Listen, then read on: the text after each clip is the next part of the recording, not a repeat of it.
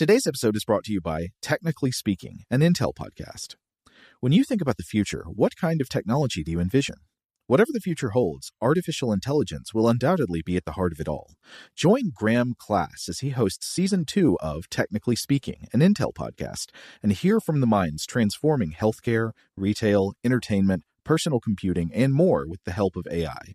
Tune in every other Tuesday and explore the latest technology that's changing our world today and creating a more accessible tomorrow. Listen to Technically Speaking, an Intel podcast, on the iHeartRadio app, Apple Podcasts, or wherever you get your podcasts. What's up, this your boy Lil Duval, and check out my podcast, Conversations with Unc, on the Black Effect Podcast Network. Each and every Tuesday, Conversations with Unc podcast feature casuals and in-depth talk about ebbs and flows of life and the pursuit of happiness. Unlike my work on stage, I tap into a more serious and sensitive side to give life advice and simply offer words of encouragement, yet remind folks to never forget to laugh. Every Tuesday, listen to Conversations with Unc, hosted by Lil Duval on the Black Effect Podcast Network, iHeartRadio app, or wherever you get your podcasts. Presented by AT&T. Connecting changes everything. This episode is brought to you by Navy Federal Credit Union. At Navy Federal, it's been the mission to help the military community for over 90 years. And not just help them, but do everything to make sure they not only grow, but flourish. That's why Navy Federal Credit Union has all kinds of great savings and investment options, like share certificates with sky-high rates. So don't hesitate. Start growing your finances today with a variety of savings and investment options. Navy Federal Credit Union. Our members are the mission. Savings products insured by NCUA. Investment products are not insured, not obligations of Navy Federal and may lose value. This is Amy Brown from Four Things with Amy Brown. Today, healthier is happening at CVS Health in more ways than you've ever seen. It's wellness destinations for seniors, including select locations with Oak Street Health and CVS Pharmacy. It's doctors, nurses, pharmacists, and everyone in between offering quality care and support virtually, in person, and on the phone. It's in-home evaluations through Signify Health and meeting mental health needs through Aetna. And those are just a few of the ways that healthier is happening. To see more, visit cvshealth.com/healthierhappenstogether. CVS Pharmacy, Oak Street Health, CVS Specialty, Signify Health, and Aetna are part of CVS Health. Eligibility and services vary by location and individual. Welcome to Stuff to Blow Your Mind from HowStuffWorks.com.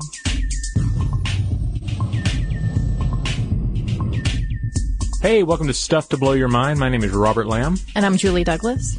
And you know, Julie, popcorn, I've really been thinking a lot about advertising recently. Yeah. Just in all the ways that it gets inside our head, popcorn. Mm-hmm. And how the next thing we know, we're just out there buying the products that these big companies want us to buy, popcorn. Yeah, I've heard about this with this sort of messaging that's subliminal. I don't really think it exists. I mean, no. Gosh, I'm kind of getting hungry. But I mean, when I think about it, I always think about the 1950s, right? Yes, indeed. Especially, I mean, basically the term for subliminal messaging goes back to James Vicary, and he was a market researcher, 1957. Yep. So I'm instantly thinking, sort of Mad Men era type of stuff. Right. Somewhere in a room smoking, going, "I got a great idea." Yeah. Though I guess Mad Men's a little later than this, but anyway, he was big on the idea of like let's insert some images into these movies in New Jersey, and we'll just get right in their brains. The next thing you know, they're going to have Coca-Cola or even popcorn. That's right. Yep. That's the message, right? Eat popcorn and drink Coca-Cola. Yeah, and they were flashing this up for 1/3000th of a second, so it's just just flash like to the point where supposedly you wouldn't even register. Right. That you saw it, but your brain would know it. And then your brain would demand popcorn and Coke. Of course, this resulted in a whole new era of advertising, because people were just nuts about the subliminal advertising. Yeah. And a lot of paranoia too. Yeah. Because it's the whole idea. It's like you're inserting a random image and you're reprogramming my brain. Right. You're trying to manipulate me and the government's involved and so on and so forth. Yeah. And, of course, a lot of it turned out to be kind of bunk. Yeah. Well, I mean, he actually, didn't he claim that, popcorn sales went up by 18% or something like that? Or, no, 57%.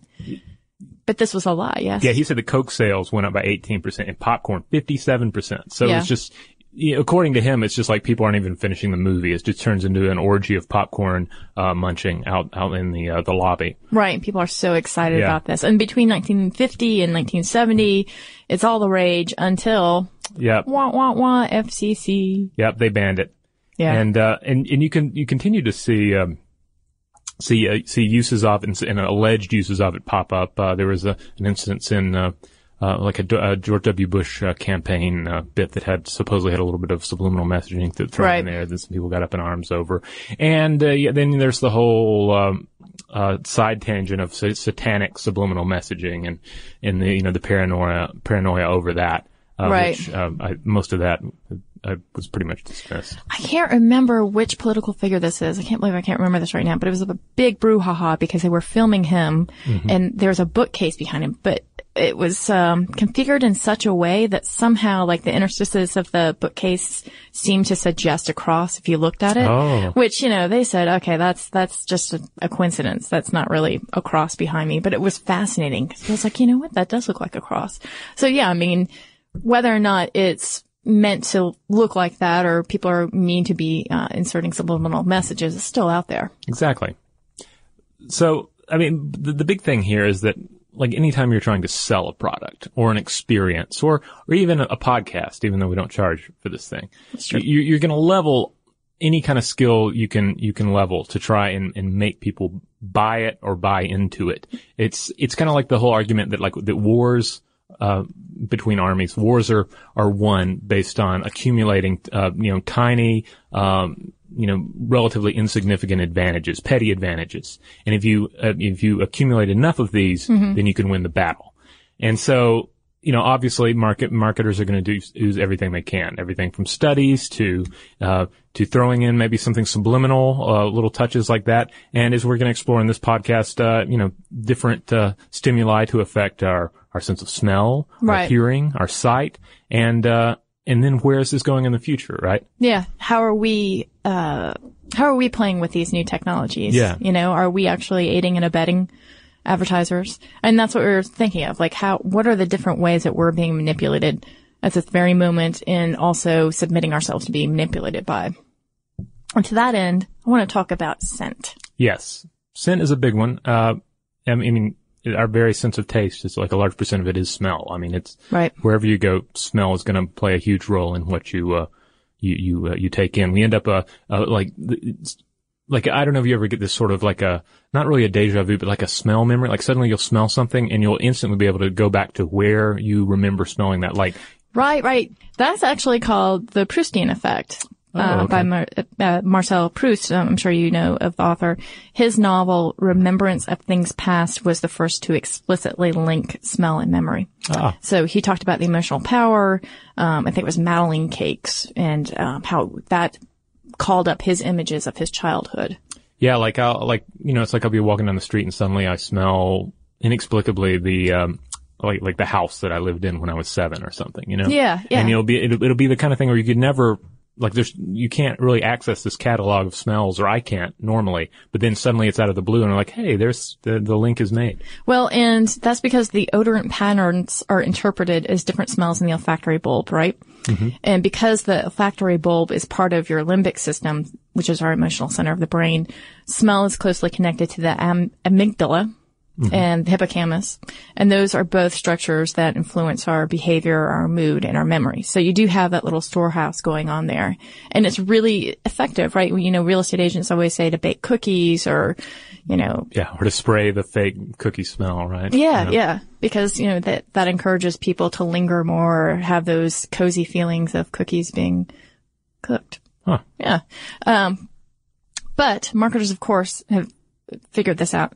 And they've, in a big way, right? Like, it's a science for them. They've looked at how people are responding, and the best smells, like, are there universal smells that people respond to well? And they figured out all these different ways to employ that in different retail spaces. So if you go into a let's say a French-themed, store, you might smell hints of lavender, which are just trying to underscore the fact that you're in a French store, I suppose. Or you might go into a home goods store and smell chocolate chip cookies.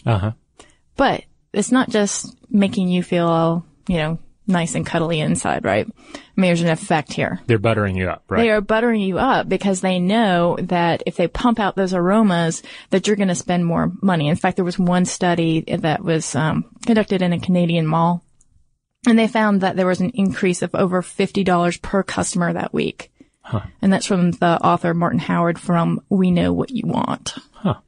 Well, I was, I forget how I came across this. You know how you end up doing internet searches and you end up getting off course a little, but I found all these threads where people were trying to figure out what the smell was in Subway sandwich restaurants. And people were like, "What is that smell?" And then I think some people would have been reading some of the same material we are, and they were like, "Oh, they're pumping it in.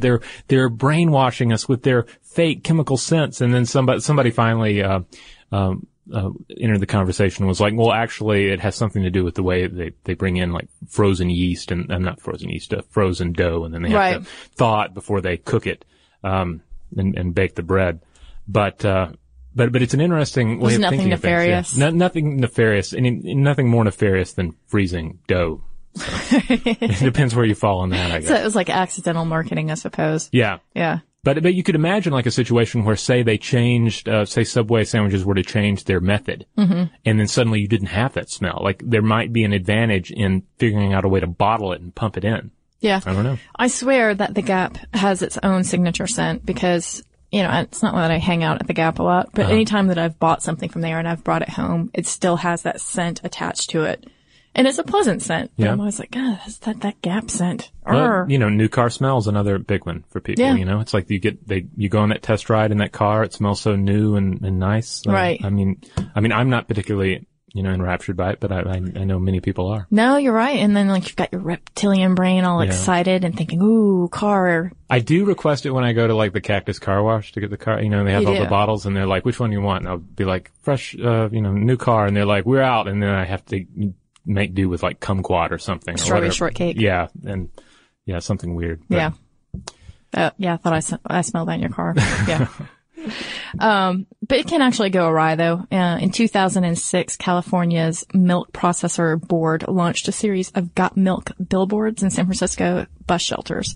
So the print ads, also featured the scent of chocolate chip cookies. And they reasoned that people would smell the chocolate chip cookies and then they want some milk and it would all work fabulously. But people actually complained about it. And I think, you know, really? Think about it. That's a situation where you've got incongruent elements going on. You've got the smell of the streets and passersby, maybe they're smoking. And, you know, in my own experience, you know, if you're sitting in a bus shelter, it might smell like urine sometimes. So, yeah. Well, that's like the, Candler Park MARTA station here in Atlanta. It's really close to a some sort of industrial baking facility, right? Yeah, actually it's I can't remember the pie maker, but yes, Sara Lee or something like that. Yeah, so it's like, so you're there and it'll smell either like cakes baking, pies baking, or pies baking and like urine. It just depends, you know, or whatever the train terminal smells happen to be. So yeah, you end up with a weird mix there. Yeah. Yeah. I actually tried to take a tour of that factory, but you were arrested. Maybe. Yeah. I was just going to say they didn't let me, but fine. Yes. I was arrested. This presentation is brought to you by Intel, sponsors of tomorrow.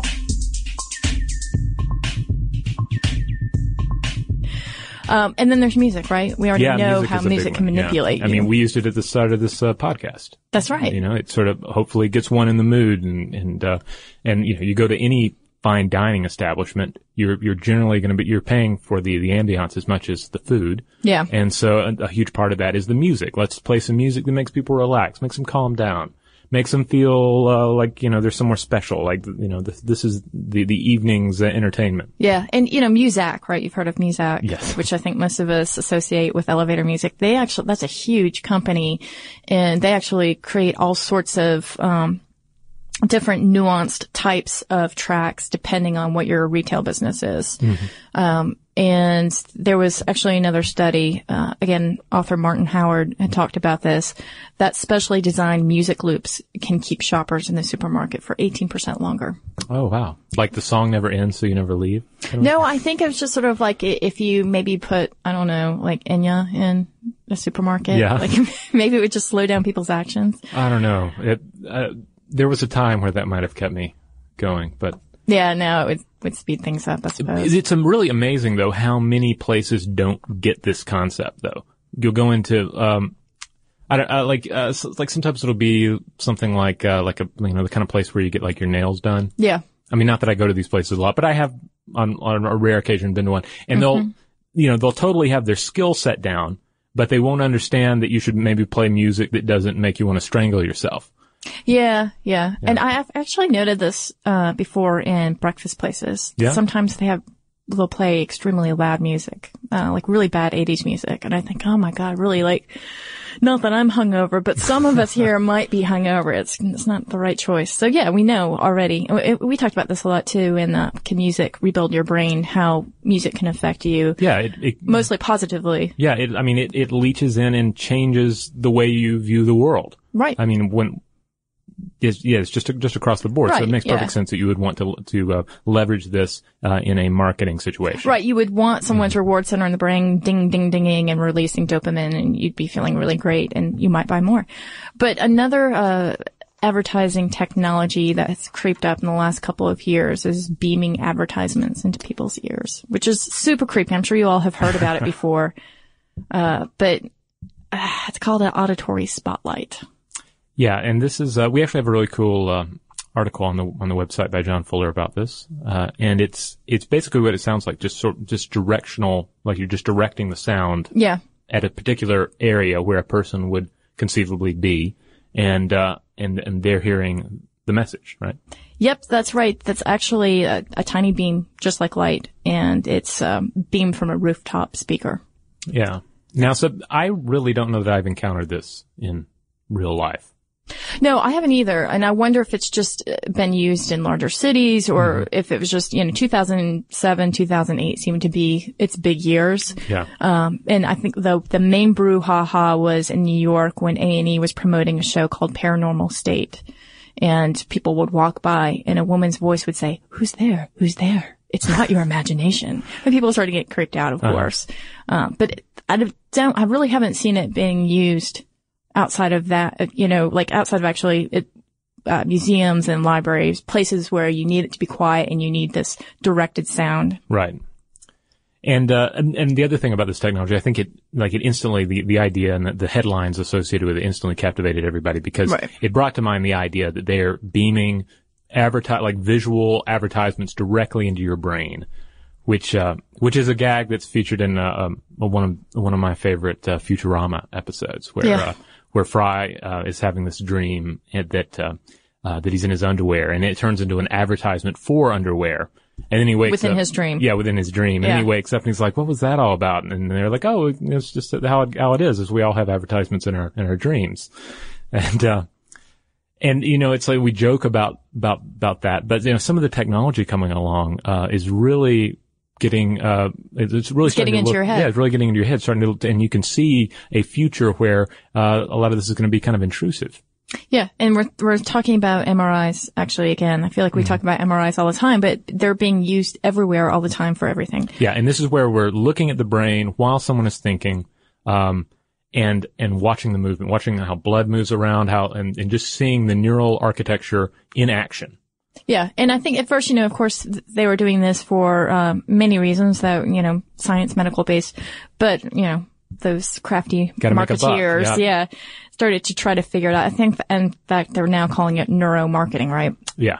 Yeah. Basically, what they have figured out is that you can map the data. You can look at someone's thoughts, right? Like someone, for instance, the 60 Minutes piece that we watched, a person was looking at 10 different objects, and then the MRI was scanning that. Mm-hmm. And then what they did is they took that data, fed it to a computer, and then told the computer later on, okay, well, here are two objects. Based on that one scan, what is this person looking at? Yeah, and stuff like, is it a knife or a house? Right, and then they would be like, it was a knife, and they were like, oh, the computer got it. That's right. So the brain was saying, I'm looking at a knife. That's the first scan. Second was a house. Third, a hammer, so on and so forth. And the computer was given two choices, from what I recall, and saying which one was this person looking at, and the computer was choosing right almost every time. Right. Of course, there are some oddities that happen because your brain might light up differently say with a hammer if you've had a bad experience with a hammer. So. Yeah, it's like every brain is going to be a little, and it's like a fingerprint, you know, it's a very complicated fingerprint, so it's not going to be perfect. But they can also look at it in terms of which of two decisions is someone going to make. Yeah, trying to predict. Yeah, which with marketing, that comes down to a very basic decision. You know, right. It's like, is this person going to buy this object or not? Are they interested in this, or are they repulsed by it? Right. And this is, and Carnegie Mellon was looking at this, right? And they were actually trying to have the ability to map nuanced thoughts within like the next 3 years. So yes, this idea of not just saying, okay, based on this information, there's universal qualities, right? Right. That, come up when you look at an image. And so everybody's going to think about this object this way most of the time. Right. But no, I mean, it's more than that. It's like, what choices are people going to make? And where have you been? Another one they looked at was, you know, it's like we have these sort of mental images of places, and they can, you know, answer the question, have you seen this environment before? Mm-hmm. And that has there's a whole possibility there with, like criminal investigations. Like, you know, were you at the scene of the crime? Well, we just scanned you and it said you were. In fact, EEG was used to convict a woman of poisoning an ex-fiancé in India. That's right. Yeah. Because they were describing the circumstances around his death, and at the same time she was getting scanned, right? And they said, oh, okay, we see all this activity going on. Now, you can sort of lay that on her for agreeing to the scan, because that's the other big thing we have to mention here. When we're talking about getting scanned, it's one of these situations where it's like getting an MRI. You know, you're laying down, you're being really still, very cooperative, while this you basically go in this giant donut. Right. As far as we know, governments, corporations cannot stuff us into this donut and make us do this. Even in Total Recall, they had trouble keeping Arnold Schwarzenegger in that chair. You know, he ended up breaking out of it. So, well, he's Arnold Schwarzenegger, right? Yeah. So we either have that's the thing. So we're going to either have to develop stronger chairs, or develop scanning systems that are not that don't demand so much cooperation. Portable ones. Yeah, portable ones, and ones that can just sort of scan you in a second. Right. And there is a man named Paul Root Wolpe. He's the director of ethics at Emory University, and he says this is possible. That you can beam light into your front cortex, and that receptors would get the reflection of that light, essentially reading your thoughts that correspond what you're looking at that time. Yeah, so we'd be able to do it not only remotely, but also covertly, you know, like you might be, I'm just throwing this out there, like you're looking at the billboard at the train station and it's looking at you. You don't even realize that it's gauging your reaction to the advertisement. And maybe based on those readings, it might be able to throw up something that interests you more or interests you or would, you know, interest you, well, not interest you less, but, you know, it would be able to, if you've ever filled out like a survey online, or these basic like recommendation engines that say like, oh, you like this movie and this movie, well, you'd probably love this. Right. You know, as wrong as Netflix seems to get that on my account. You know, it's like that's the sort of thing that everyone seems to be interested in. And this would be like a laser shining, not a laser, but like a beam of light shining at your head. And then you could easily imagine a computerized system that would then give you recommendations based on your reaction. Well, that's what I was thinking. I was thinking, okay, maybe I'm at the Gap, you know, and it's five years from now. I'm at the Gap. I happen to be looking at a red shirt and, you know, the beam of light gets that information. Then it interfaces with a marketing company, which then, you know, real time tells a salesperson, get more red stuff. She loves it, you know. Uh-huh. And it's interesting to think that might happen, but it's also, I also feel like in this day and age that, you know, I don't necessarily want that to happen, but I feel like I'm giving up so much of my own information to advertisers already just to get a quick fix, a quick, you know, 10% off of something, that I'm almost a willing participant, you know, and I can see this sort of thing being used in the future where it's like, okay, well, if you buy into our light beam program, well, you get an extra 20% off your purchases, you know, and then I'm complicit in this act. Well, you know, I can easily see it. It's because on one level, it's easy to imagine people like, I do not want machines reading my mind and trying to sell me things. But I mean, we're already letting machines read our personal emails and give us little ads, you know, over to the side in our Google accounts. Right. So I could easily see a situation where you would be like, yes, I will let this computer that somebody has assured me, is going to, you know, keep my secrets. I will allow that to scan my brain and give me movie recommendations. Right. God only knows what kind of movie recommendations we would get on an accurate scan of our complex thoughts. Because that's the thing. Neuroscience is saying within the next 5 years, the same technology that's enabling people to say, hey, are you thinking of a knife or a bowl of pudding, will be able to decipher some much more complex thoughts. Right. Yeah. So, I mean, it's kind of amazing to think of it that way. And also, there's that element of gratification. Like, we want instant gratification. We want it now. So, if there's the promise of that, then we're willing to exchange something of ourselves for it. Right. And you really begin to think too, is the technology includes, will we reach the point where various forms of entertainment respond to the way that to our brain scans. Yeah. Like maybe you're in a restroom, say you're in a private room, right? Maybe there's a scanning system that can tell if you are digging the music and either, shift the mix to accommodate you, or even shift the music itself. You can get into the whole area of intelligent music where there won't be a composition as much, but a composition that changes according to your neural requirements. Yeah. Or the sky's the limit. Movies that sort of write themselves, depending on how you're responding to it in your brain. Huh. I kind of dig that, actually. Yeah. See, now you're coming around. All right. Yeah. See. Okay. Yeah. Here's all my personal information in exchange for that. And then, as long as we're talking about things that we can manipulate in the brain, our brain has these different pleasure systems. For instance, there is a portion of the brain known as the orbitofrontal cortex, and this is where the joy one experiences during sex or eating a really tasty sandwich take place. Mm-hmm. So they've been exploring ways to manipulate that, mainly for things like treating like Parkinson's disease, or various neurological conditions. But of course, marketing eventually pokes its head into any research facility and starts dreaming about ways you could use it. So imagine that, like you're in a store and you're suddenly just feeling really great about this purchase you're about to make. Now I think that would probably be invasive, but yeah, just a little bit. Yeah. But yeah, they're working on this sex chip thing, which supposedly, and they are calling it the sex chip, right? Calling it the sex chip. The new Viagra. Yeah. And they're, hoping to help people with a condition called, anhedonia. Yeah. Anhedonia, mm-hmm. which, means you can't feel joy, in regards to sex and food. And so they would treat this by putting a chip in. But that's just creating a chip for that is years away. Much less the idea of some sort of external, laser device that's going to beam joy directly into your brain. So the idea is that, this implant, right? It's going to be stimulating the orbital or orbitofrontal cortex. Right. And so I'm just trying to imagine wearing that during intimate moments. Or just on the train, to work in the morning. Right. And then people be like, look, I see what you have on. I know what you're doing over there. Yes, we see, but what if we all had them? Like I can imagine a situation where everybody gets these installed so you can better interface with your movie that writes itself, Yeah. It's like it's writing itself based on how you're responding to it, and it's also pumping you with pleasure every time there's a shot of a slice of pie on the screen. Wow. You just never would have to leave your home. You just, never would. Yeah.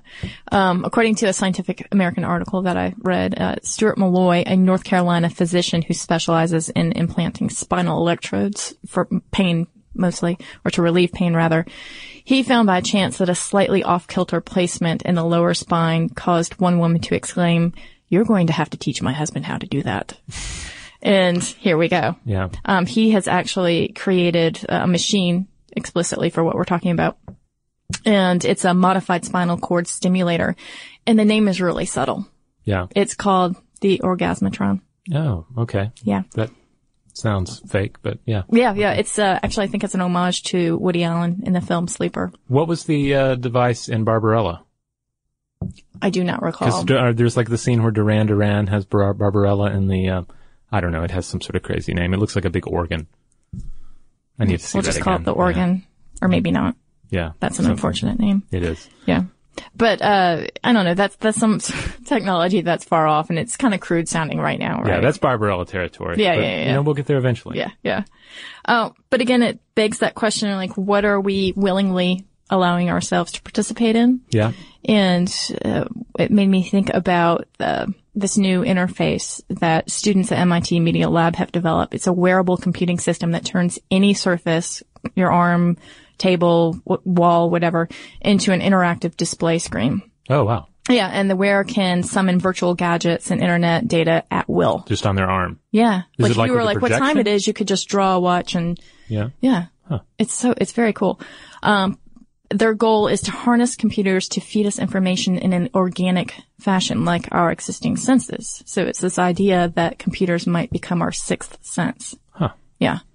And in fact, I mean, it's so nuts that, you could encounter someone at a party and the system would project a cloud of words onto that person's body and provide more information about that person, like a blog URL, the name of his company, likes, dislikes.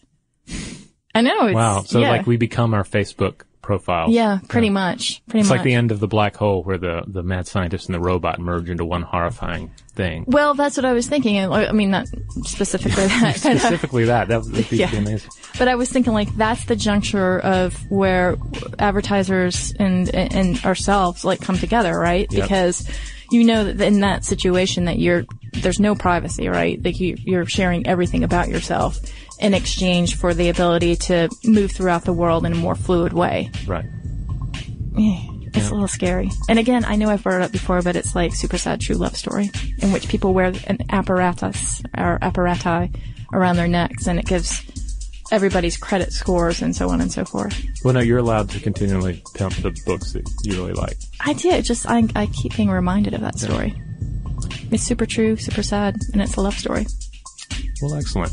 Well, Popcorn, I'm going to turn to our listener mail now. We have a couple here from some listeners. All right. Here's one from Nathaniel. Just going to have a snack over here. Okay. Do that.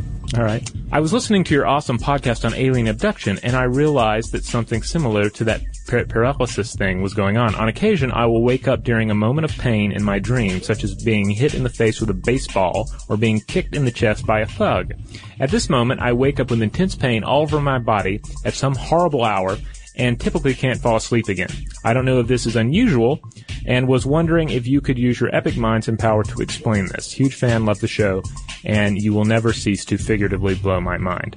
Well, that's pretty interesting. Yeah. One possibility is that thugs are kicking you in your chest during the night, and I would look into that possibility first. Yeah, it's happened to me before. Yeah. Yeah. Beyond that, we'd have to look into it. I mean, it certainly sounds offhand like it's similar to the phenomenon where supposedly we have this evolutionary holdover where we're afraid of falling out of trees and being eaten by ground predators, and so that if we feel like we're slipping in our dream or or falling over, like I'll have it where I'm like slipping on milk or something, and then I'll just fly awake. I think you've been hanging out with sloths too much. Yeah. I mean, the sloths, the monkeys. I did see a monkey fall out of the tree in Costa Rica. Oh. Yeah. Plummeted. I mean, just fell, not just like a little fall, but like a really embarrassing fall. Was the monkey okay? Yeah. I mean, embarrassing.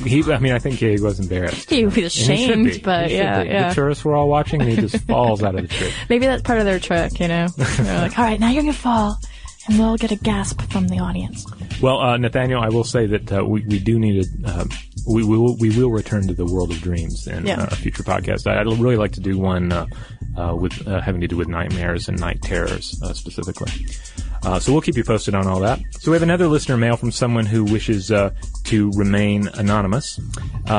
And he writes in, I'm a long-time listener, first-time writer, and I have come back from a trip to Japan where I just happened to listen to your episode, Is Your Gut a Genius?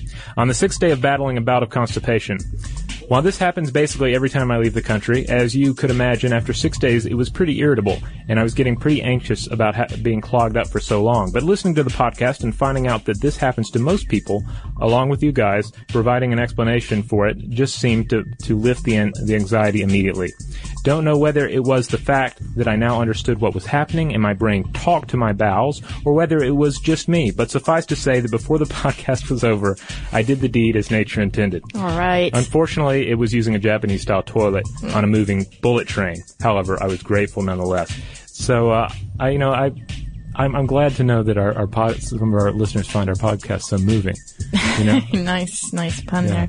I know, and that makes me think about something called the sphincter law, which we don't have time to get into now, but it's definitely something that I think we need to talk about in some other format. Okay, well, look for that title to show up in your iTunes or Zoom. The law of the sphincter. Excellent. Yeah. Well, hey, if you have any tales of toiletry tears on the on your travels, then stop by our Facebook page where we are Blow the Mind, and we're also Blow the Mind on Twitter, and we update that feed pretty regularly with cool happenings at HowStuffWorks, Discovery, and just neat stuff we find out elsewhere on the web. If you have any questions or you are interested to find out more about some of our research notes or links that we've used in this episode or any others, feel free to drop us a line at blowthemind@howstuffworks.com. For more on this and thousands of other topics, visit HowStuffWorks.com. To learn more about the podcast, click on the podcast icon in the upper right corner of our homepage.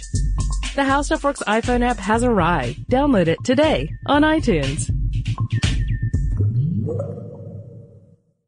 This is Malcolm Gladwell from Revisionist History. eBay Motors is here for the ride. With some elbow grease, fresh installs, and a whole lot of love, you transformed 100,000 miles and a body full of rust into a drive that's all your own. Brake kits, LED headlights, whatever you need, eBay Motors has it. And with eBay Guaranteed Fit, it's guaranteed to fit your ride the first time, every time, or your money back. Plus, at these prices, you're burning rubber, not cash. Keep your ride or die alive at ebaymotors.com. Eligible items only. Exclusions apply. This is it. We've got an Amex Platinum Pro on our hands, ladies and gentlemen. We haven't seen anyone relax like this before in the Centurion Lounge. Is he connecting to complimentary Wi-Fi? Oh, my. Look at that. He is. And you will not believe where he's going next. The Amex dedicated card member entrance for the win. Unbelievable. When you get travel perks with Amex Platinum, you're part of the action. That's the powerful backing of American Express. Terms apply. Learn more at americanexpress.com/withAmex. Today's episode is brought to you by Visible. The future of wireless is here, and it's transparent. Switch to Visible, the wireless company that makes wireless visible. Get a one-line plan with unlimited 5G data powered by Verizon, just $25 a month, every month, taxes and fees included. No hidden fees, no surprises, no, really. What are you waiting for? Get with the times and switch to Visible at Visible.com. Monthly rate on the Visible plan for data management practices and additional terms, visit Visible.com. Are you still searching for your perfect place to call home? Well, now is the time to buy at Fisher Homes. If you're looking to move in before the end of 2024, May could be your last opportunity to start building your dream home and close before the year's end. If you're hoping to move in even sooner, Fisher Homes also has homes that are move-in ready and waiting for you, where you can start enjoying the benefits of homeownership even faster. Schedule your personal tour with a new home advisor today at fisherhomes.com and make this spring the season you find your perfect home sweet home.